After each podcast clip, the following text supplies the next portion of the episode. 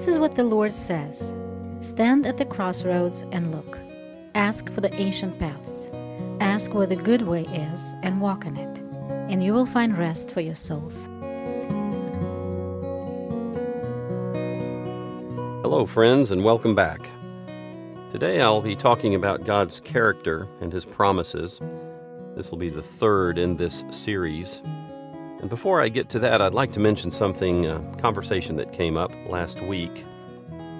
I was talking to one of my listeners about my series on the covenants, and she expressed a concern that I think is perhaps, or most likely, shared by some of our listeners, if not quite a few and that is regarding the story that I told of the British pastor, David Pawson, who, when he took a church in England and saw that painted behind the pulpit were the Ten Commandments, he painted over them and said that the Ten Commandments have no place in a New Covenant church. And my friend expressed concern about that because it seemed a bit extreme, I think, and also the fact that I mentioned uh, when I talked about it that most of the commandments are also reaffirmed in the New Testament, all except for the Sabbath law. I'll talk about that in just a second. I understand fully my friend's concern about that story because I shared that same concern when I first heard the story. But then I've thought about it quite a bit more, and I think that we, as followers of Jesus, under the new covenant, should be very careful not to give any indication to people that we are under the Mosaic law, because we are not under the Mosaic law. And having the Ten Commandments posted in a church, or like I mentioned, engraved in stone in front of a church, can very explicitly give the idea that we are under that law, that that law applies to us. And the scriptures are so very clear that we are not under the Mosaic law. And I'll tell you why this is really important. And it didn't sink into me until actually pretty recently. When God gave the law, He demanded 100% obedience. He demanded that His people keep every law perfectly we tend to think of laws as kind of suggestions about right behavior. Or, well, if I didn't keep one, uh, you know, it's okay. There's another nine. that if I kept all of these laws but one, that's okay. That's still a pretty good percentage of obedience. But God said, under the Mosaic law, you must keep that law perfectly. Now, we use this in English in America for sure if we're driving too fast and we get pulled over by a policeman and he gives us a ticket, we would say, Yeah, I broke the law. We don't say I broke a law. And you couldn't defend yourself to a policeman by saying, Well, I know I was speeding, but I kept all the other laws. I didn't murder anybody, so you should give me a break. Well, no, you broke the law. And I've heard this image used to communicate what the law is like. It's like a string of pearls. And if you break that necklace at any point, all of the pearls fall. And you would say, Oh, I broke my necklace. You wouldn't say, Oh, I broke just one part of the necklace. No, they all cling together, they all hold together. In God's view, if you break any little part of that Mosaic law, then you've broken the entire law. And the Bible says that He gave that law to reveal His righteousness, how perfect He is, He's absolutely perfect, and we'll talk soon about his justice. He demands perfection, and under the Mosaic law, perfection was demanded, not only for the Ten Commandments, but for the other 603. Perfect obedience. And because people could not keep all of those laws, there was a system of sacrifice put in place to cover those sins. But we're not under that system anymore. Now there is one sacrifice that has been made, the perfect sacrifice in Christ. And he said himself that he was there to bring in the new covenant in his blood. And under the new covenant, God promises to renew our spirit, to remove our heart of stone and give us a heart of flesh. He promises to put his spirit within us. And that's not the Mosaic law. The Mosaic law is obsolete it's passing away. We are not under that. And that's why I think it's really important that we shouldn't have anything in our churches that would lead people to think that we're still under that system. Now, I want to talk about the Sabbath law because it is not restated under the new covenant.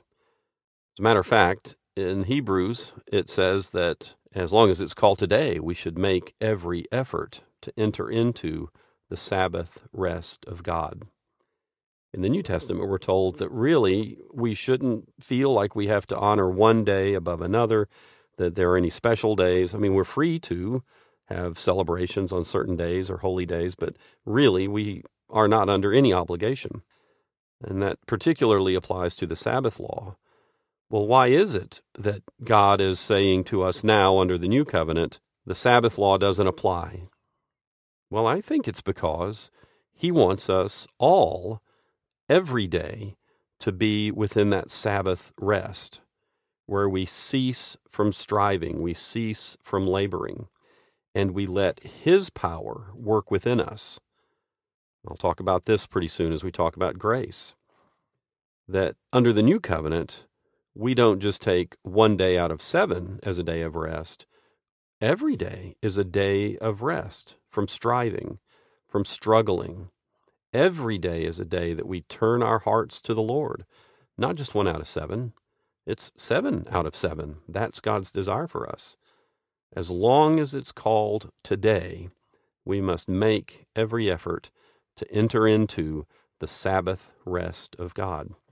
We really need to think about it. It's completely different from the Mosaic Law. It's completely different because not only is God calling us to make an effort to enter into his Sabbath rest every day, he says, I'm going to be working within you by my Spirit to give you both the desire to take a Sabbath rest every day and to give you the power to be obedient. That's the new covenant. And we shouldn't do anything that would lead believers to think that we're under the Mosaic law. The law is good, it's great, it shows God's righteousness. The new covenant is better. Read the book of Hebrews and underline every time the word better is said in that book. The law was good, but boy, this new covenant through Christ is so much better because there's freedom. There is real freedom.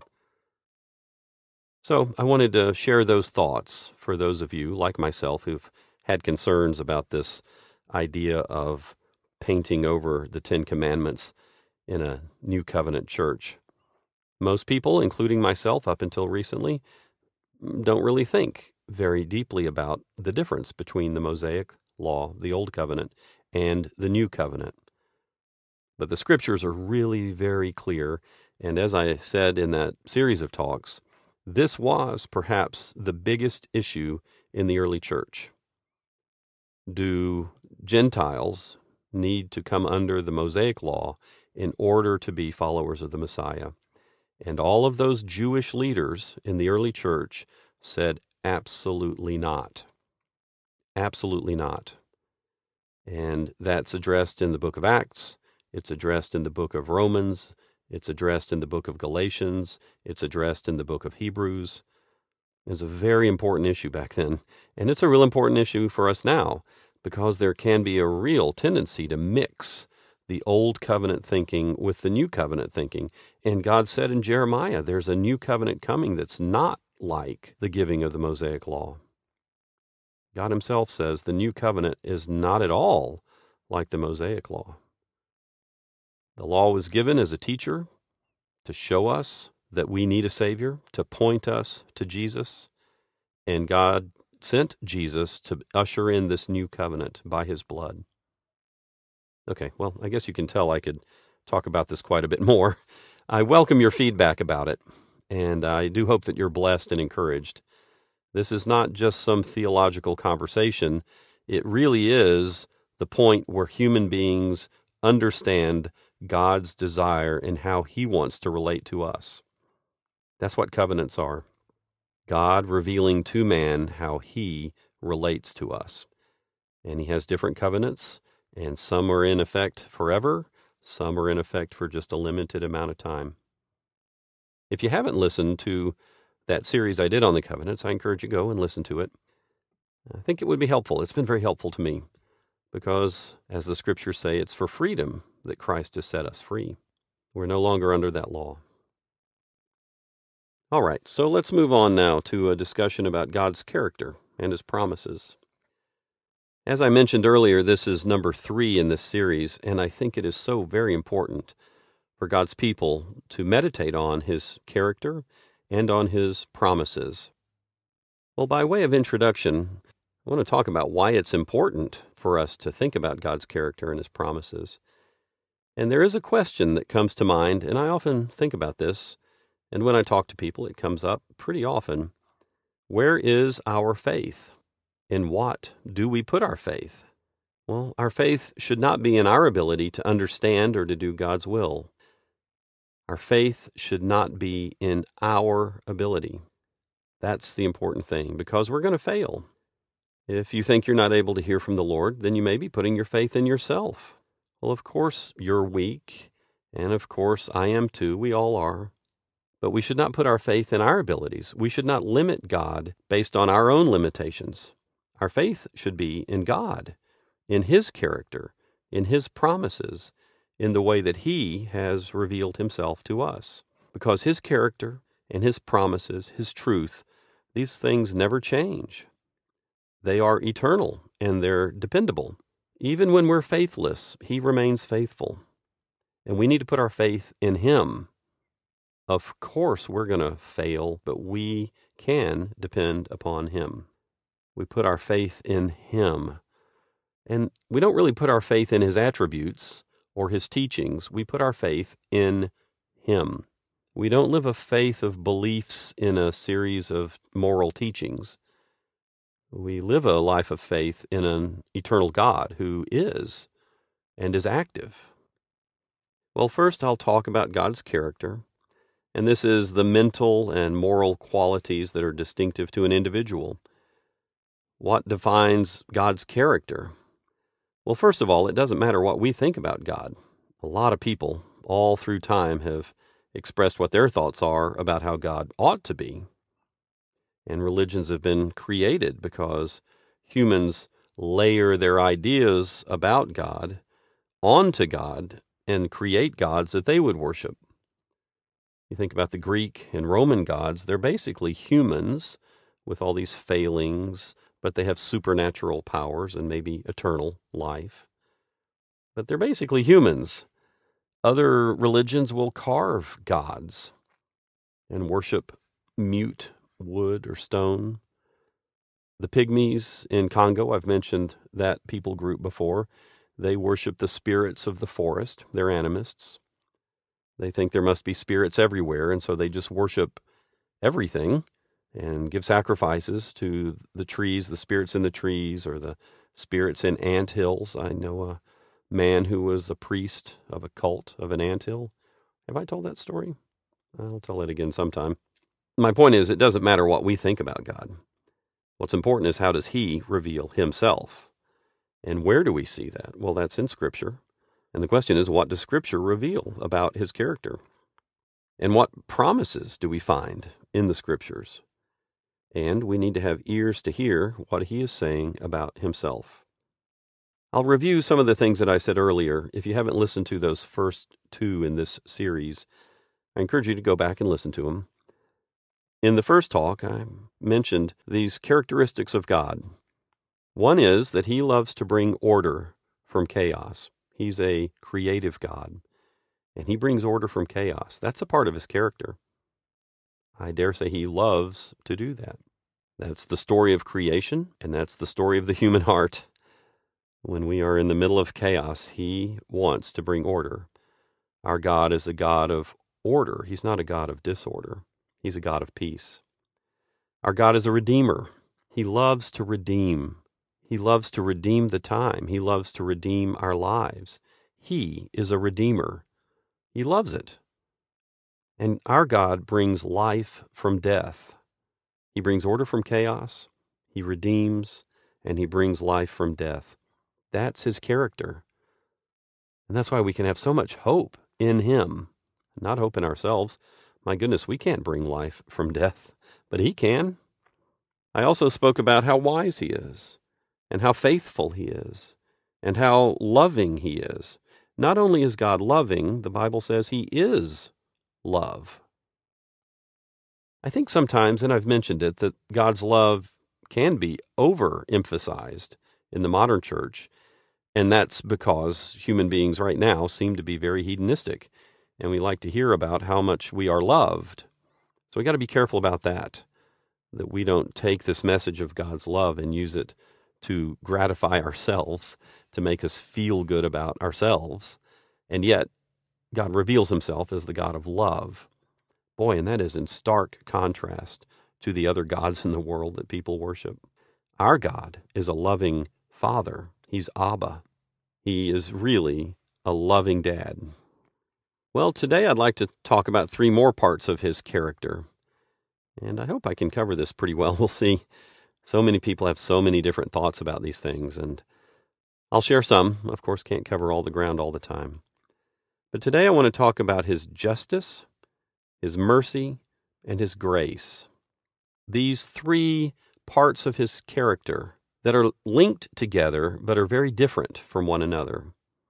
As I said, there are many different ways to think about this, but his justice is when we get what we deserve. God's mercy means that we do not get what we deserve. And God's grace is when we get what we do not deserve. Now, let me say that again because these are all parts of God's character, and He is 100% just, He's 100% merciful, and He's 100% graceful. God is just and merciful and graceful. Justice is when we get what we deserve. Mercy is when we do not get what we deserve. And grace is when we get what we do not deserve. So, first, I'll talk about God's justice when we get what we deserve. I want to remind you that God does not show favoritism. When He judges, He judges rightly and 100%. He is 100% pure, He's 100% righteous. He judges completely and He doesn't show favoritism. So I'll read a few scriptures that talk about the justice of God, His character. In Genesis chapter 18, we read something about God's character. Far be it from you, referring to God, to do such a thing as this, to slay the righteous with the wicked, so that the righteous should be as the wicked. Far be it from you, God. Shall not the judge of all the earth do right? God is the judge of all the earth, and not only that, of course, all of creation. Nehemiah chapter 9 says, You, God, are just in all that has befallen us. Well, that's a big statement. All the things that have befallen the nation of Israel in the times of Nehemiah, and God was just in everything. Psalm 99, verse 4 The king's strength also loves justice. You have established equity. You have executed justice and righteousness in Jacob. In Romans chapter 1, Paul mentions the righteous judgment of God that God is a righteous judge. And Peter mentions in 1 Peter chapter 1, since you call on a father who judges each person's work impartially, live out your time as foreigners here in reverent fear. Amen. We have a father, which is great. He's our dad. And he judges each person's work impartially. So we need to be really mindful of that. God is the ultimate judge over the lives and the actions of men. And there is a lot of injustice in this world. People will lie and cheat and steal and kill, and they seem to get away with it. True justice is not given here on earth, but we have a judge. And in the eternal heavenly realm, there is true justice, and there is a judgment day. In the end, each man will receive his just deserts at the hands of a God who cannot be persuaded or bribed. That's going to be hard on some people because they thought perhaps something like, Well, there are 10 commandments, and I kept six of them. That ought to be a passing grade, but it's not for God. Our avenue to God the Father is through Jesus and the work that He's done on our behalf. And God cannot be persuaded, and He cannot be bribed. When there are evil acts, when sin occurs, justice demands that there is a penalty. Remember, God does not forgive sin unless it's been paid for. Well, hallelujah, there's a judgment day coming when everything is going to be set right. So God is just, eternally, completely, righteously just. He's also merciful, and that is when we do not get what we deserve. Psalm chapter 6, verse 4 Return, O Lord, deliver. O save me for your mercy's sake. Hebrews chapter 4. Let us therefore come boldly to this throne of grace, that we may obtain mercy and find grace to help in time of need. Well, in a minute I'll talk about grace, and here we see mercy and grace together. We can come boldly before God's throne because it's a throne of grace. It's not a throne of judgment, it's a throne of grace, and we obtain mercy there at God's throne. God is merciful. Ephesians chapter 2 says God is rich in mercy. Amen. He is rich in mercy. And in Titus chapter 3 we read, Not by works of righteousness which we have done, but according to his mercy he saved us through the washing of regeneration and the renewing of the Holy Spirit. Boy, look at that. Two parts of the new covenant the washing of regeneration which is when God said, I'm going to clean up your spirit, I'll renew your spirit. And the second part of this scripture says, the renewing of the Holy Spirit. Amen. Which is God saying, I'm going to give you the Holy Spirit. And we have not been saved because of any work that we've done, but it's according to God's mercy. He is so merciful. We do not get what we deserve. And Peter, again in 1 Peter chapter 1, Blessed be the God and Father of our Lord Jesus Christ, who according to his abundant mercy has begotten us again to a loving hope through the resurrection of Christ Jesus from the dead. Boy, amen. According to his mercy, we've been born again. Since God's justice is satisfied in Jesus, God is free to show mercy to all those who have chosen to follow him. Remember, we enter into this covenant by faith, just as Abram did. His faith was credited to him as righteousness. And now, since God's justice is completely satisfied in Jesus, God is free to show us mercy if we will come to him. And God's mercy will never end because it is a part of God's nature, it's a part of his character. God's mercy never ends. And mercy is the way that God desires to relate to mankind.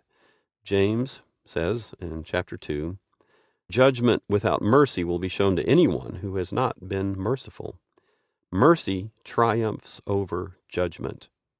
I'm just so impressed with these people who wrote the scriptures, the life they lived, and the wisdom that God has given them. Look what James says Judgment without mercy will be shown to anyone who has not been merciful. That's a caution for us, isn't it? We need to be a merciful people. Mercy triumphs over judgment. Amen. And yet, people choose to despise or ignore God. It was common in the early church, and it's common now. And if they despise or ignore God, then they don't have access to God's mercy or His grace. And I'll talk about grace now. There are a lot of different definitions of grace. And there's so much that can be said, and people have different ideas about it. Grace is when we get what we do not deserve. And I have a few quotes here about grace. What is grace? Uh, one person said, Grace is the love and mercy of God given to us by God because God desires us to have it and not necessarily because of anything that we've done to earn it. So, grace is the love and mercy of God given to us. Another quote here is that grace is favor, the free and undeserved help that God gives us to respond to his call to become children of God, adoptive sons, partakers of the divine nature and of eternal life. So, this person said that grace is favor, free and undeserved. It's help that God gives. Someone else has said grace is generous, free, and totally unexpected and undeserved. One phrase that you may hear is that grace is unmerited favor. Well, that's a good definition, but it's not all that grace is, because grace is not only unmerited favor, it's also power. And I say this because Paul said in 1 Corinthians chapter 15, quote, By the grace of God I am what I am, and his grace to me was not without effect. No, I worked harder than all of them, yet not I, but the grace of God that was with me. That's what Paul is saying. Not only is grace unmerited favor when we get what we do not deserve and we haven't earned it, no, grace is power. Grace in us makes us who we are in God. And this grace has an effect. And we can work hard, but only because of the grace that's with us. I think this reflects back to my earlier comments about entering into the Sabbath rest of God, that we, in and of ourselves, rest from our striving, but the grace of God that is in us is the power to do His will daily. Boy, that's the new covenant. It's for freedom that Christ has set you free. He has set you free to make an effort to enter into a Sabbath rest every day. And He has given you His grace by His Spirit to have power to do His will every day. We should be sailboats, not motorboats. We'll hear a few more scriptures that talk about the grace of God. Psalm 145 says, The Lord is righteous in all his ways, he's gracious in all his works. Romans chapter 5, we read, and this is verses 15, 20, and 21. But the gift of God is not like the trespass. For if many died by the trespass of one man, which is Adam, how much more did God's grace and the gift that came by the grace of the one man, Jesus Christ, overflow to the many? The law was added so that the trespass might increase. It's a little bit of a complicated idea there. The law was added so that the trespass might increase.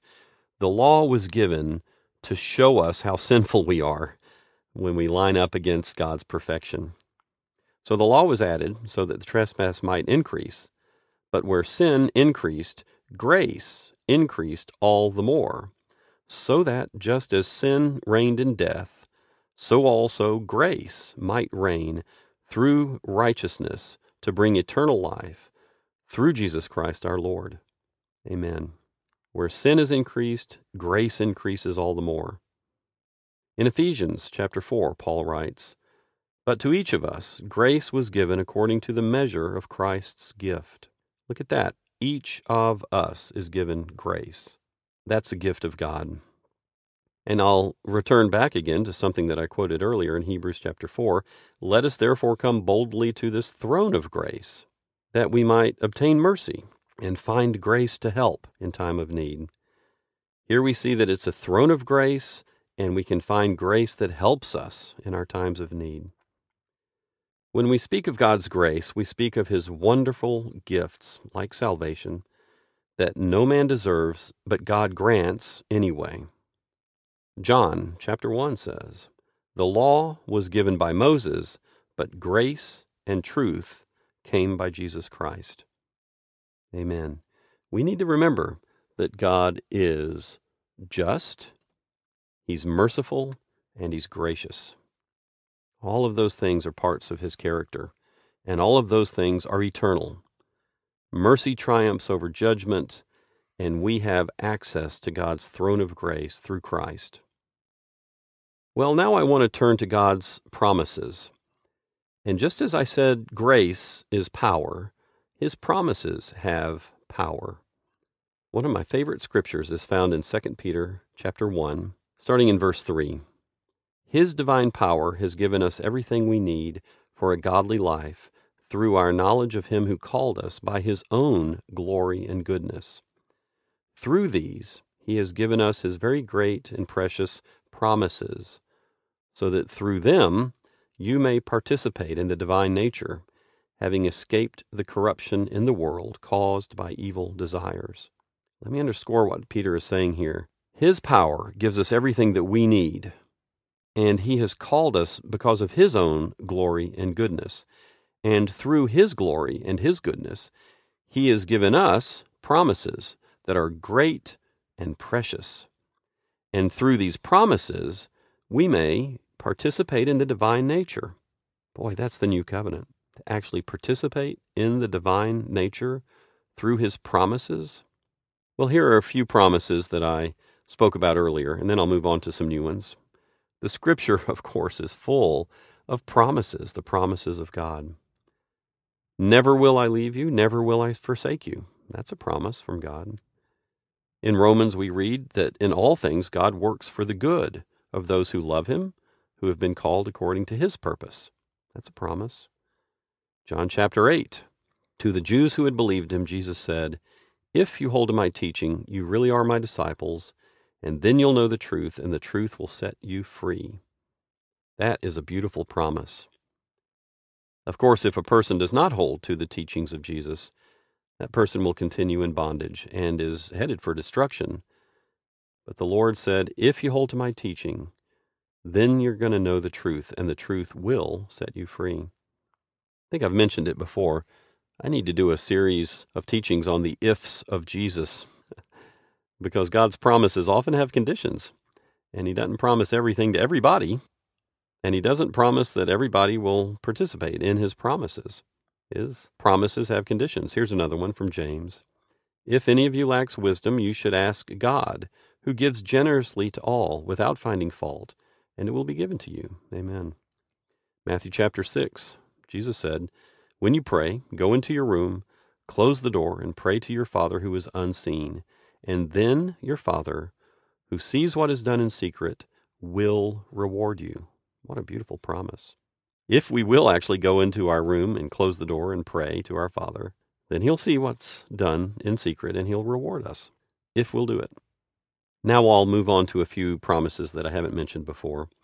James chapter 4 and this scripture ties together his grace and his promises.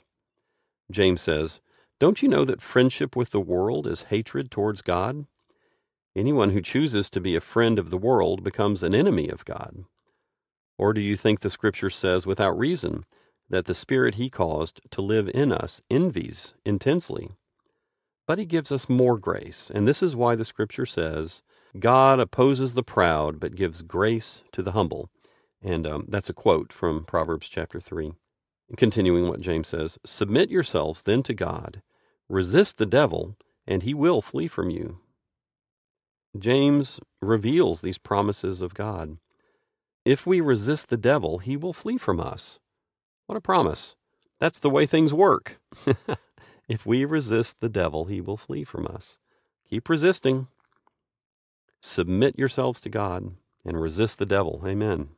That's a promise. You want to overcome the works of the devil? Resist. You have an evil thought into your mind? Resist and say, Lord Jesus, give me the grace now to stand against this evil thought. You have a desire to do something wrong? Resist. Resist temptation. Anyone who chooses to be a friend of the world becomes an enemy of God. Well, let us not be friends with the world. Who wants to be an enemy of God? My goodness. We need to submit to God, not resist Him. And we need to resist the devil and not submit to him. Amen? Here I sit recording and I just said amen, expecting you to say amen back to me, which is all right, wherever you are. I know that one listener listens while she's out running in the morning, I think it's probably okay to say amen while you're running. In 1 John, John writes, If we confess our sins, he is faithful and just and will forgive us our sins and purify us from all unrighteousness. Boy, what a beautiful promise, huh? If we, here's another if. if we confess our sins, he is faithful and He is just, and He will forgive us our sins. And not only will He forgive us our sins, He'll purify us from every unrighteousness. That's a beautiful promise. It doesn't depend on our ability to be forgiven, to earn His forgiveness, or to be purified. We don't purify ourselves. We can't. If we confess our sins, if we admit that we are going against God's will, because of His faithfulness, He promises to forgive and to purify. Boy, what a wonderful Father. What a great God. And as we walk in that love, it just drives out fear. We can be reverent and we can recognize His power and His authority, and we can boldly come to that throne of grace. Well, I want to say that God also promises judgment. We need to keep this in mind because there's a lot of teaching in the church right now that says God loves us unconditionally, which can sound very much like there's no judgment. That because his love is unconditional, no matter what we do, he has to accept us into his kingdom and he won't judge us harshly. But we know that's not true. In 2 Peter chapter 3 we read, "The day of the Lord will come like a thief. The heavens will disappear with a roar. The elements will be destroyed by fire, and the earth and everything done in it will be laid bare." There is a judgment coming, and God has promised to bring judgment.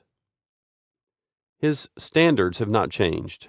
He still expects perfection in his kingdom. And he is going to clean up all of the mess and remove all of the sin. There will be a judgment day. A while ago, Glenn Cole and I talked about this question Does God expect us to be perfect? And the answer is yes, He does. And He is making us perfect. And as we abide in Him and walk with Him and rest in Him and allow His grace to do its work, He is going to be purifying us, boiling off all the junk, removing all the impurities, so that ultimately we will be this pure, spotless bride presented to Him on the judgment day. And there is a judgment day coming.